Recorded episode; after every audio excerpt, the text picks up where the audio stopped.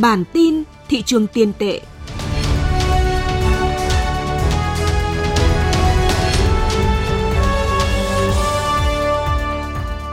Xin kính chào quý vị. Đây là bản tin thị trường tiền tệ của Thời báo Tài chính Việt Nam. Xin kính mời quý vị cùng theo dõi những tin tức sự kiện nổi bật về diễn biến giá vàng, lãi suất, thị trường ngoại tệ, thị trường trái phiếu trong tuần qua. Mời quý vị cùng theo dõi.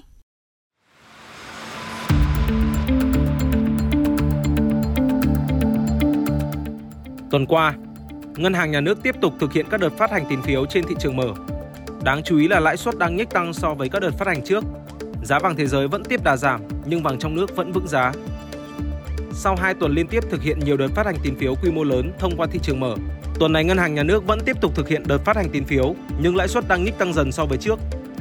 Trong phiên đấu thầu cuối cùng trong tuần diễn ra ngày 6 tháng 10, Ngân hàng Nhà nước thực hiện phát hành gần 10.000 tỷ đồng tín phiếu kỳ hạn 28 ngày, lãi suất trúng thầu là 1,28%. Trước đó trong các ngày 4 và 5 tháng 10, Ngân hàng Nhà nước cũng có các đợt phát hành tín phiếu với quy mô mỗi đợt là khoảng 10.000 tỷ đồng, lãi suất 1,3%.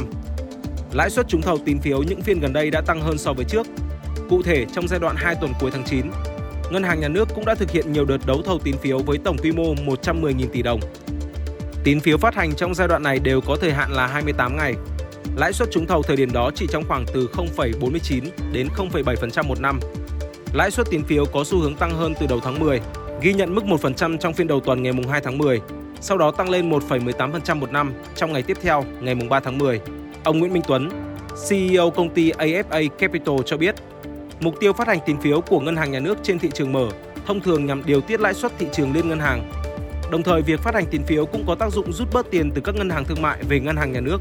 Hiện nay, bối cảnh chung cho thấy dòng tiền đang khá dồi dào trong hệ thống ngân hàng nhưng lại chưa chảy được ra đồng ruộng là nền kinh tế.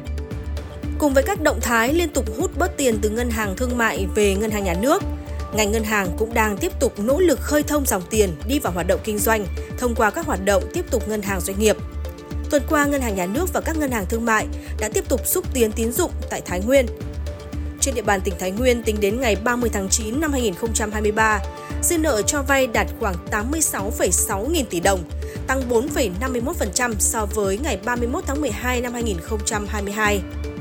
Ngân hàng Nhà nước cho biết, một số ngành lĩnh vực tăng trưởng cao như ngành công nghiệp chế biến, chế tạo tăng 7,55%, hoạt động kinh doanh bất động sản tăng 14,45%, dịch vụ lưu trú ăn uống tăng 14,31%. Dư nợ tín dụng đối với doanh nghiệp FDI tăng 30,98%, doanh nghiệp nhà nước tăng 7,36%. Tuy nhiên, tình hình tín dụng trên địa bàn của một số ngành có xu hướng giảm. Tín dụng ngành nông lâm thủy sản giảm 0,29% so với cuối năm ngoái. Tín dụng ngành khai khoáng giảm 5,54%, sửa chữa mô tô, ô tô, xe máy và xe có động cơ khác giảm 1,09%. Tín dụng đối với các lĩnh vực ưu tiên có sự sụt giảm, trong đó dư nợ phát triển nông nghiệp, nông thôn giảm 10,23%, doanh nghiệp nhỏ và vừa giảm 6,28%. Tuần qua tỷ giá diễn biến tăng nhưng mức tăng nhẹ.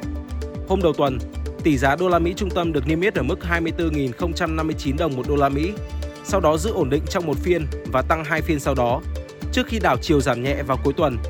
Tỷ giá trung tâm ghi nhận hôm 6 tháng 10 ở mức 24.084 đồng một đô la Mỹ, cao hơn 25 đồng mỗi đô la so với đầu tuần.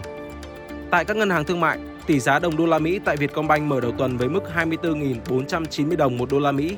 Sau đó có hai phiên tăng vào thứ ba và thứ tư, nhưng sau đó giảm vào thứ năm. Tại thời điểm hôm thứ sáu cuối tuần, Vietcombank công bố ở mức bán ra là 24.560 đồng một đô la Mỹ, cao hơn 70 đồng mỗi đô la so với đầu tuần. Mặc dù tỷ giá biến động không lớn trong tuần vừa qua, nhưng thời điểm hiện tại cũng là giai đoạn giới kinh doanh đặt mối quan tâm khá lớn với tỷ giá do hiện tại đang bước vào những tháng cuối năm, nhu cầu ngoại tệ có thể tăng. Giá vàng thế giới tuần qua vẫn trong đà giảm, nhưng giá vàng trong nước vẫn trụ vững không bị giảm theo xu hướng của giá thế giới. Đầu tuần mới, giá vàng thế giới giao dịch tại mức 1.845 đô la Mỹ một ounce, giảm 4 đô la Mỹ so với hôm thứ Bảy tuần trước. Sau đó, giá vàng thế giới giảm liên tục trong các ngày tiếp theo, xuống chỉ còn 1.821 đô la Mỹ một ounce vào hôm thứ Sáu, ngày 6 tháng 10 theo giờ Việt Nam. So với một tuần trước đó, giá vàng thế giới đã giảm thêm 45 đô la Mỹ mỗi ounce. Kể từ sau cuộc họp chính sách tiền tệ gần đây nhất, lập trường chính sách mạnh mẽ của Cục Dự trữ Liên bang Mỹ Fed rằng lãi suất sẽ giữ cao hơn trong thời gian dài liên tiếp gây thiệt hại cho vàng. Mặc dù vậy, trong giới chuyên gia vẫn có ý kiến lạc quan rằng, bất chấp sự suy yếu trong ngắn hạn, giá vẫn có thể tăng trên 2.000 đô la Mỹ mỗi ounce vào năm tới và cao hơn cho đến năm 2025.